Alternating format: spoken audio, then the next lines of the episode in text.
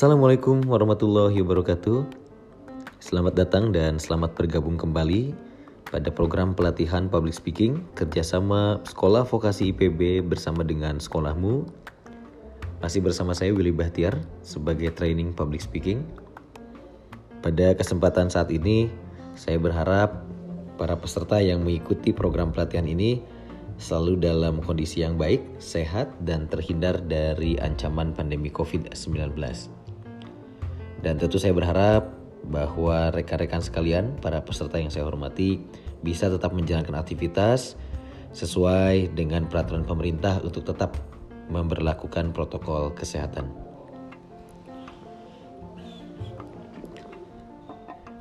Pada kesempatan ini, saya akan membahas satu topik tentang bagaimana teknik dasar menjadi seorang MC. Dan seperti kita ketahui bersama bahwa MC merupakan singkatan dari Master of Ceremony, di mana secara harfiah maka bisa kita artikan MC merupakan penguasa acara, pembawa acara, atau pemandu acara. Namun demikian pada perkembangannya MC juga diartikan sebagai seni membawakan acara dengan bahasa lisan yang efektif dan vokal yang jelas baik pada sisi artikulasi, intonasi, kecepatan, aksentuasi ataupun penekanan kalimat ataupun pengucapan kata. Yang tentu saja didukung oleh penggunaan bahasa lisan maupun tulisan dan juga bahasa tubuh atau gestur. Bahkan ada yang juga mengatakan seorang MC merupakan seorang seniman kata-kata atau seniman bahasa tubuh. Ini tentu menarik dan menjadi seorang MC memang gampang-gampang susah. Ada beberapa syarat yang harus kita penuhi seperti berkepribadian baik, kemudian berpenampilan atraktif, menarik, simpatik, memiliki wawasan yang baik, memiliki kemampuan berbahasa dan juga berkomunikasi yang baik, cepat tanggap, dan juga selalu memiliki rasa ingin tahu yang besar terhadap berbagai hal, terutama hal-hal yang bersikap kekinian. Bisa dikatakan untuk menjadi seorang MC tidak cukup hanya dengan modal suara bagus saja, namun ada banyak hal yang menunjang yang perlu diperhatikan dengan serius.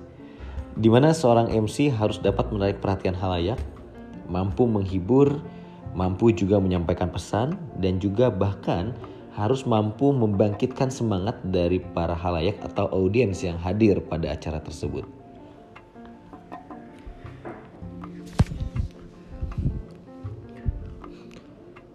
Seorang MC adalah seorang yang akan memandu jalannya satu acara yang telah disusun dengan sangat teratur dan rapih, mulai dari pembukaan hingga penutupan acara.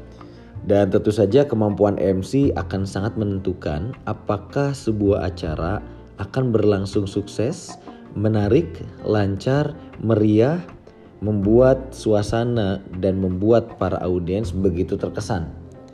Atau malah bisa jadi mungkin sebaliknya Acara menjadi monoton, tidak menarik, berantakan, tidak sesuai rundown yang telah disiapkan, dan lain sebagainya. Oleh karena itu, seorang MC harus benar-benar menguasai seluruh aspek yang akan mempengaruhi kelancaran acara pada saat dia memandunya. Atau dengan kata lain bisa dikatakan bahwa seorang MC merupakan orang yang berperan sangat vital sekali pada sebuah penyelenggaraan acara. Karena ialah yang kemudian bisa membangun mood acara, ia juga yang kemudian bisa meyakinkan para audiens untuk tetap bisa konstan dan be begitu antusias untuk tetap bisa mengikuti jalannya acara dari awal hingga akhir. Ada beberapa tugas MC yang perlu dipahami oleh para peserta yang saya hormati dan saya banggakan untuk kemudian bagaimana memastikan sebuah acara bisa berlangsung lancar tepat waktu, meriah, berkesan, dan sesuai dengan rundown acara. Secara ringkas, ada tiga tugas MC yang harus dipahami. Yang pertama adalah MC bertanggung jawab memastikan acara berjalan sesuai dengan waktu dan sesuai dengan urutan acara yang ditetapkan. Tentu saja dalam hal ini MC bisa juga disebut sebagai the king of the program karena MC berfungsi sebagai pengendali acara sesuai dengan waktu dan susunan acaranya. MC juga bertanggung jawab untuk memastikan bahwa acara bisa dimulai dan diakhiri dengan tepat waktu. Jika pengisi acara belum datang atau tamu yang ditunggu juga belum kunjung datang, maka MC harus tetap dapat membuat audiens tidak hanya menatap sebuah panggung yang kosong atau sebuah tempat acara yang kemudian juga kosong, tapi MC harus dapat menghidupkan suasana di tengah keadaan yang tidak terduga seperti itu, yang mungkin bisa jadi akan dirasakan oleh kita semua pada beberapa kesempatan acara yang nanti akan kita pandu. Tentu hal-hal seperti ini perlu kita persiapkan karena tentu saja kita tidak bisa memastikan bahwa semua kondisi akan berjalan secara ideal. Lalu tugas yang kedua dari seorang MC adalah introducer atau MC memiliki tugas untuk mengenalkan pembicara atau pengisi acara kepada audiens. Oleh karena itu mutlak bagi seorang MC untuk bisa mengenal lebih dalam profil dan latar belakang pengisi acara seperti nama asli atau ada nama panggilan atau nama beken, kemudian profesinya apa, jabatannya apa, tempat dan tanggal lahir, prestasi, dan lain sebagainya. Dan hal ini hanya akan bisa didapatkan apabila seorang MC bisa melakukan semacam survei atau riset sederhana atau penelusuran informasi secara sederhana baik melalui Google, buku ataupun literatur-literatur lain yang memungkinkan kita bisa memperoleh informasi terkait dengan profil dari narasumber yang akan kita hadirkan atau pembicara yang akan dihadirkan di acara tersebut. MC juga harus menjadi jembatan dalam membangun kredibilitas pengisi acara atau pembicara dengan audiens. MC sekaligus menjadi jembatan dalam menjalin hubungan atau menjalinkan hubungan di antara pengisi acara dengan audiens. Kemudian eh, selanjutnya setelah tadi dua tugas MC telah saya sampaikan, maka ini adalah tugas terakhir dari seorang MC. Yang ketiga adalah mood setter. MC harus mampu menjaga antusiasme, gairah, keingintahuan, dan kemeriahan suasana, jangan sampai membiarkan audiens bosan atau merasa jemu terkait dengan acara yang sedang mereka ikuti. Karena MC merupakan pemimpin audiens yang dapat memberikan komando apabila diminta untuk menunjuk tangan atau kemudian tepuk tangan ah, sebagai bentuk apresiasi kepada pengisi acara, maka MC bisa dipastikan merupakan juga seorang pengarah bagi audiens. Layaknya seperti seorang produser atau pengarah acara pada sebuah program televisi, MC pun juga harus menunjukkan semangat gairah serta keceriaan sehingga sikap MC tersebut juga akan menular kepada para audiens. Apabila kita bisa menunjukkan sikap-sikap seperti itu, maka diyakini acara akan berjalan dengan sangat menarik, sangat dinamis, dan juga terus membuat para audiens terkesan dari satu waktu ke waktu yang lain, dari agenda satu ke agenda yang lain di dalam acara tersebut tanpa harus memperhitungkan soal berapa lama mereka kemudian duduk berdiam dan mendengarkan seorang pembicara menyampaikan banyak hal. Setelah ini saya akan lanjutkan dengan menyampaikan tentang apa sih sesungguhnya syarat menjadi seorang MC. Dan sesaat lagi akan eh, saya sampaikan.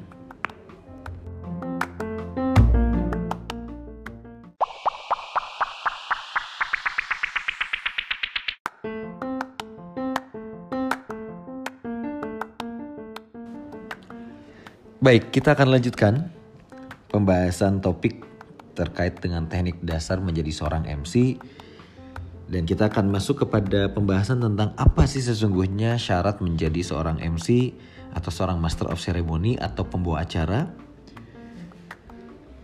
Seorang MC atau pembawa acara tentu saja akan menjadi pusat perhatian bagi para audiens ketika memandu atau juga membawakan suatu acara dan audiens dengan mudah akan menilai MC dari apa yang mereka lihat baik dari sisi penampilan, bahasa tubuh, tata busana, make up, cara berinteraksi dan juga dari apa yang mereka dengarkan yang meliputi tata bahasa, pengucapan kata dan kalimat dan juga wawasan atau pengetahuan yang dimiliki oleh seseorang yang menjadi MC tersebut.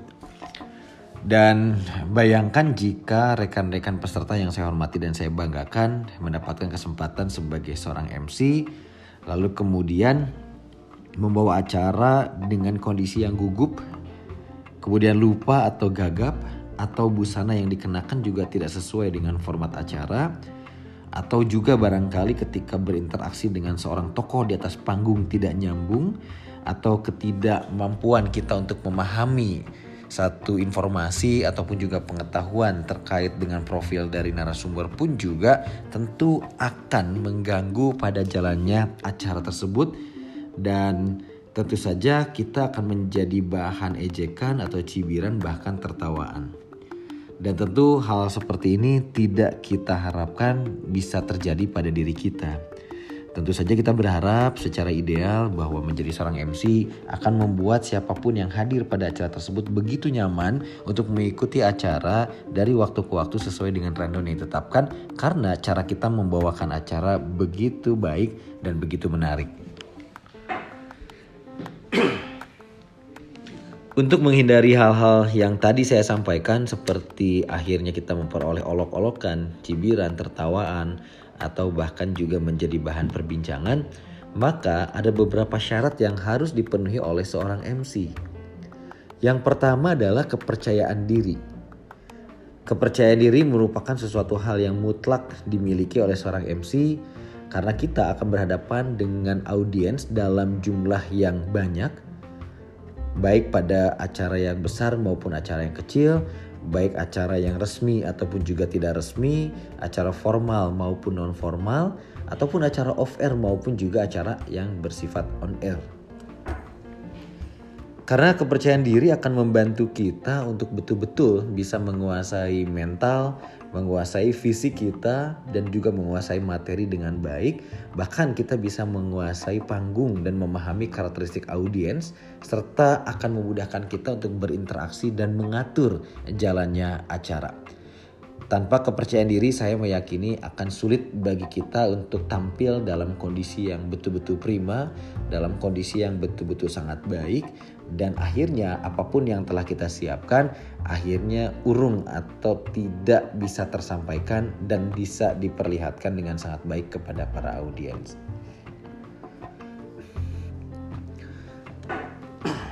Kemudian eh, syarat yang kedua adalah kemampuan manajemen. MC yang baik memiliki kemampuan untuk memandu atau membawakan suatu acara dan tidak hanya sekedar menerima job, datang lalu kemudian hanya berbahasa basi, bercuap-cuap atau juga menyampaikan hal-hal yang tidak perlu walaupun diyakini bahwa hal tersebut bisa mengandung gelak tawa ataupun juga antusiasme atau juga bisa mulai membangun kedekatan dengan para audiens.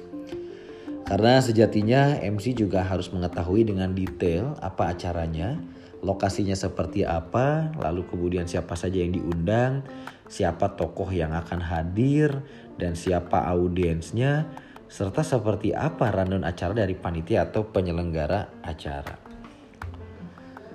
Dan MC harus ikut serta dalam beberapa briefing yang diadakan panitia, tentu saja untuk memudahkan MC mengatur manajemen acara di atas panggung. Dan e, seorang MC profesional harus mampu melakukan riset walaupun sederhana dan kecil-kecilan saja, utamanya terhadap topik, tokoh, produk ataupun hal-hal lain yang terkait dengan acara yang akan dipandunya. Dan tentu saja pada saat nanti di atas panggung MC harus betul-betul mampu mengatur jalannya acara dari mulai pembukaan hingga penutupan dengan berpatokan pada rundown acara dari panitia dan MC harus mampu mengatur tertibnya acara dan menghantarkan acara dengan baik kepada audiens. Baik, itu tadi dua syarat yang telah saya sampaikan dan saat ini saya akan melanjutkan dengan syarat yang ketiga yang harus dimiliki oleh seorang MC. Syarat yang ketiga adalah pandai beradaptasi. Seorang MC harus mampu beradaptasi dengan lingkungan tempat dia melakukan tugasnya sebagai seorang MC. Lingkungan bukan berarti sempit dan terbatas pada panggung saja, akan tetapi juga setiap detail yang bersangkutan dengan acara, termasuk tentu saja audiens dengan berbagai latar belakang dari sisi psikografis, demografis, eh, profesi, strata sosial, kemudian usia, Kemudian juga selain audiens kita juga harus memahami detail jenis acara, formal, informal, protokoler, wedding, showbiz, on air atau off air. Hal-hal itu harus kita pahami karena masing-masing acara memiliki karakteristik yang berbeda. Lalu kemudian juga secara detail kita harus menguasai juga pemahaman tentang lokasi, apakah di lokasi terbuka atau tertutup. Lalu kemudian juga skala acaranya besar, sedang atau kecil Lalu kemudian siapa saja pendukung acara kita, pengisi acara, bagian teknis dan juga panitia. Kemudian syarat yang keempat yaitu etika yang baik. Ini juga menjadi sangat penting. Sikap kita juga akan sangat menentukan bagaimana perhatian dari audiens bisa betul-betul terjaga kepada kita.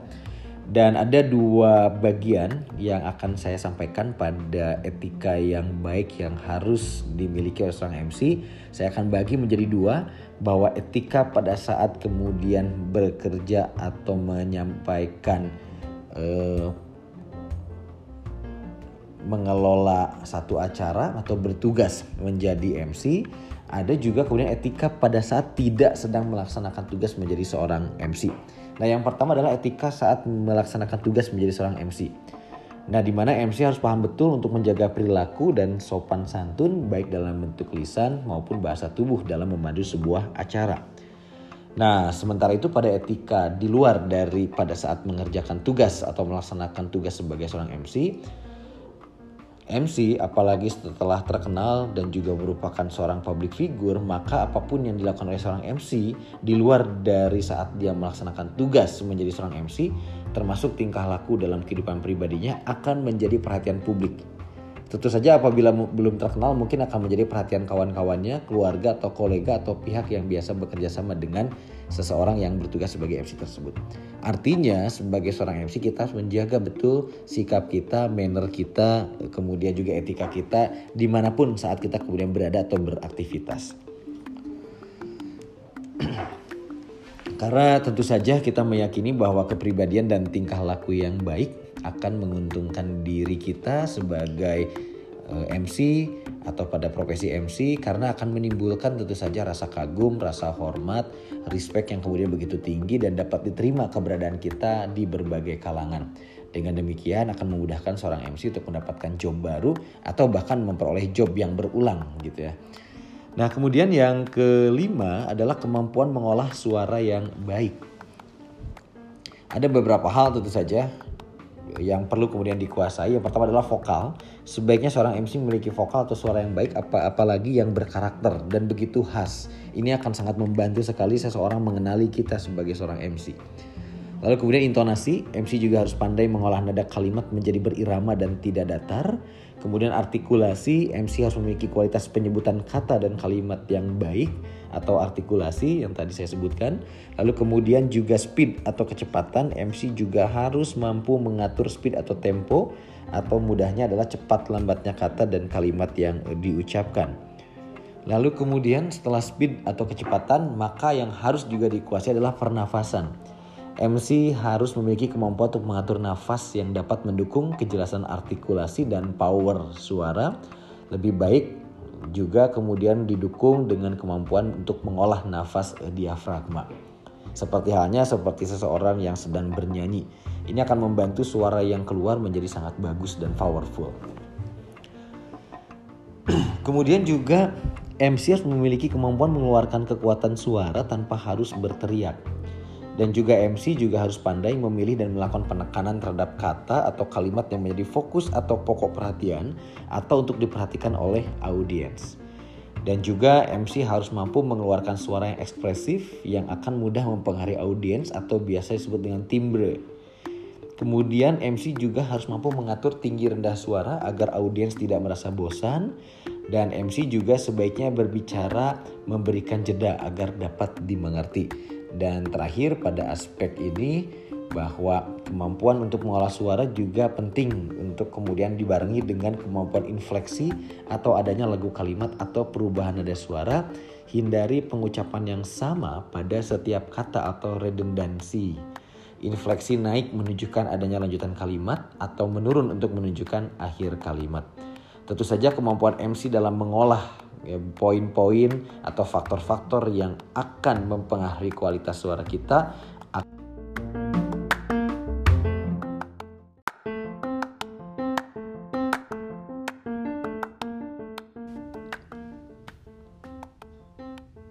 Baik, selain itu kemudian penguasaan bahasa yang baik dan benar juga dituntut dimiliki oleh seorang MC karena seorang MC harus mampu mengucapkan setiap kata dan kalimat dari bahasa mana pun dengan baik dan benar. Baik itu bahasa Indonesia maupun juga bahasa-bahasa asing apabila memang kebutuhan pada acara tersebut menuntut harus menggunakan bahasa-bahasa asing tertentu.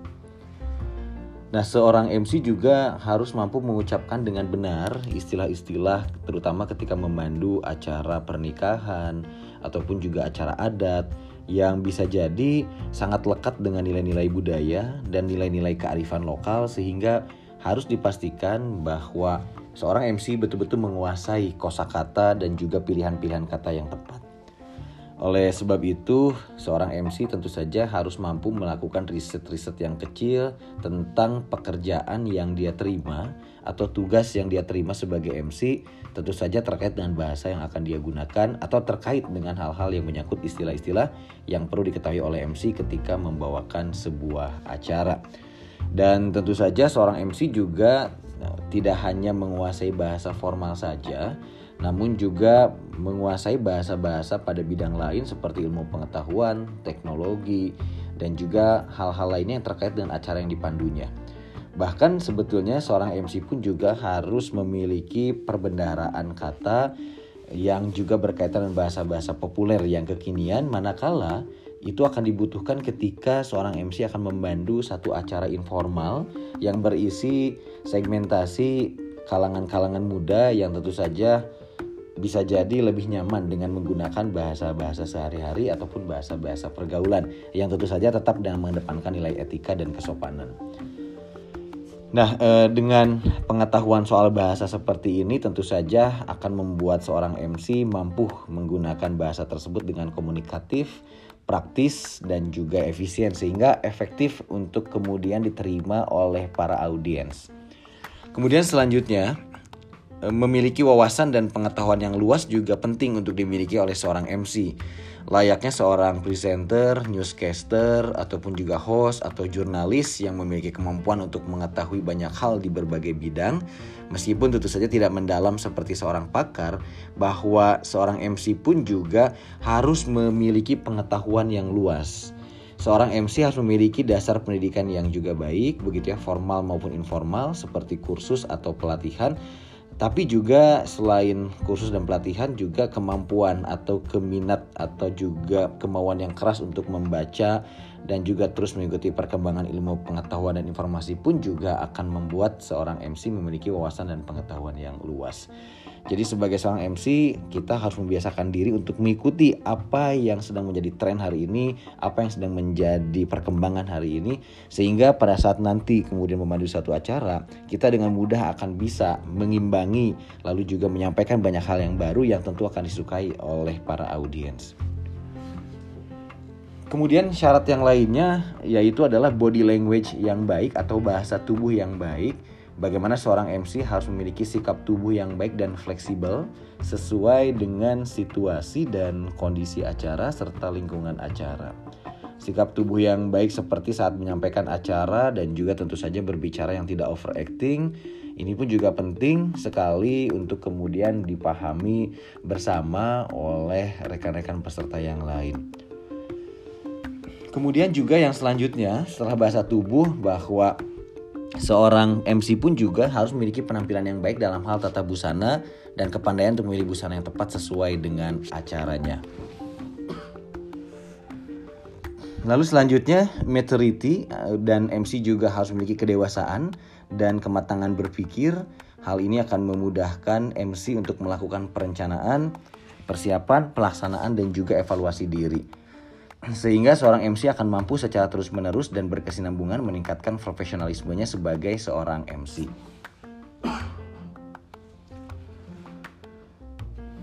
Selain eh, kedewasaan, syarat lainnya yaitu adalah kreatif, inisiatif serta mampu berpikir cepat dan tepat. bagaimanapun juga seorang MC harus kreatif dan memiliki inisiatif dalam membantu acara sehingga akan membuat jalannya acara tidak membosankan dan tidak monoton. Kreatif dan inisiatif juga diperlukan apabila ada perubahan situasi dan kondisi yang tidak terduga ketika acara sedang berlangsung, sebelum acara berlangsung atau sebelum acara berakhir. Tentu saja seorang MC harus tanggap terhadap perubahan-perubahan tersebut dan harus berpikir cepat dan tepat untuk mengantisipasinya. Kemudian selain itu juga reputasi. Ini pun juga menjadi salah satu syarat penting yang harus dimiliki oleh seorang MC bahwa MC harus memiliki track record yang baik, track record dalam menjalankan profesinya sebagai MC maupun track record yang baik dalam kehidupan pribadi, apalagi jika MC tersebut sudah menjadi seorang public figure atau dikenal oleh halayak umum ataupun juga oleh halayak luas. Kemudian juga syarat lain sebagai seorang MC adalah memiliki sense of humor Seorang MC juga dituntut mampu menciptakan suasana yang menyenangkan bagi audiens. Sikap riang, ceria, dan ramah akan meluluhkan suasana yang begitu kaku dan juga kurang bersahabat atau kurang hangat. Memiliki rasa humor seperti ini salah satunya dan juga sudah menjadi keharusan bagi seorang MC terlebih lagi saat memandu acara hiburan. Namun bukan berarti seorang MC harus menjadi seorang pelawak gitu ya karena humor yang berlebihan atau tidak pada tempatnya pun juga akan mengurangi kredibilitas atau keterpercayaan seseorang ataupun sekelompok orang ataupun audiens kepada kita sebagai seorang MC.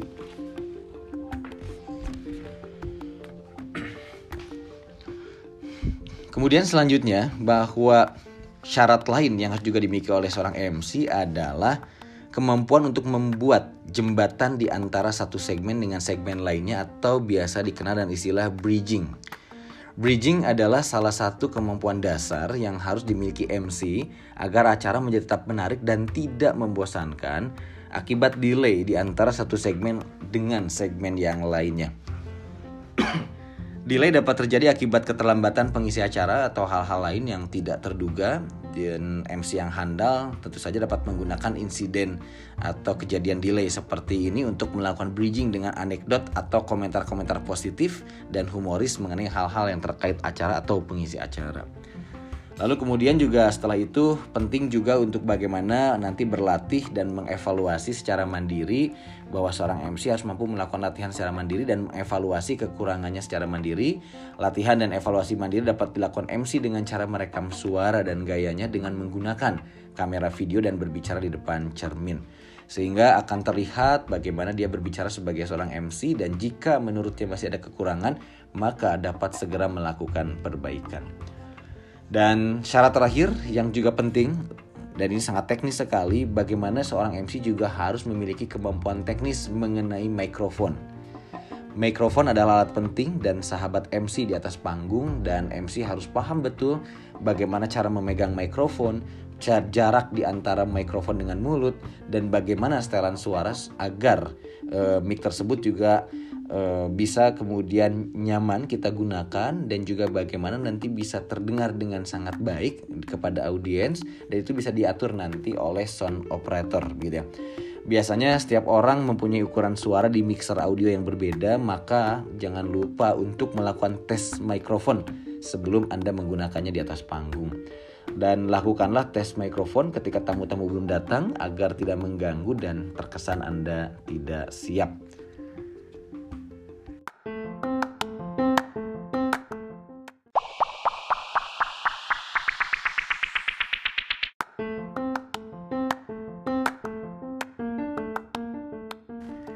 Baik, dengan berakhirnya tadi apa yang saya sampaikan terkait dengan pengetahuan mengenai teknik dari menguasai mikrofon, maka berakhir pula penyampaian materi pada topik teknik dasar menjadi seorang MC yang handal yang tentu saja saya berharap bahwa apa yang saya sampaikan dapat memberikan manfaat, pengetahuan dan juga wawasan yang baru bagi rekan-rekan peserta yang saya hormati dan saya banggakan.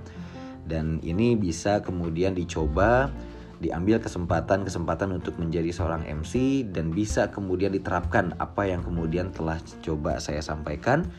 Dan tentu saja Saya berharap bahwa rekan-rekan sekalian peserta saat ini selalu dalam keadaan eh, sehat, dalam kondisi yang baik dan selalu tetap bisa beraktivitas dan produktif dengan selalu menerapkan protokol kesehatan.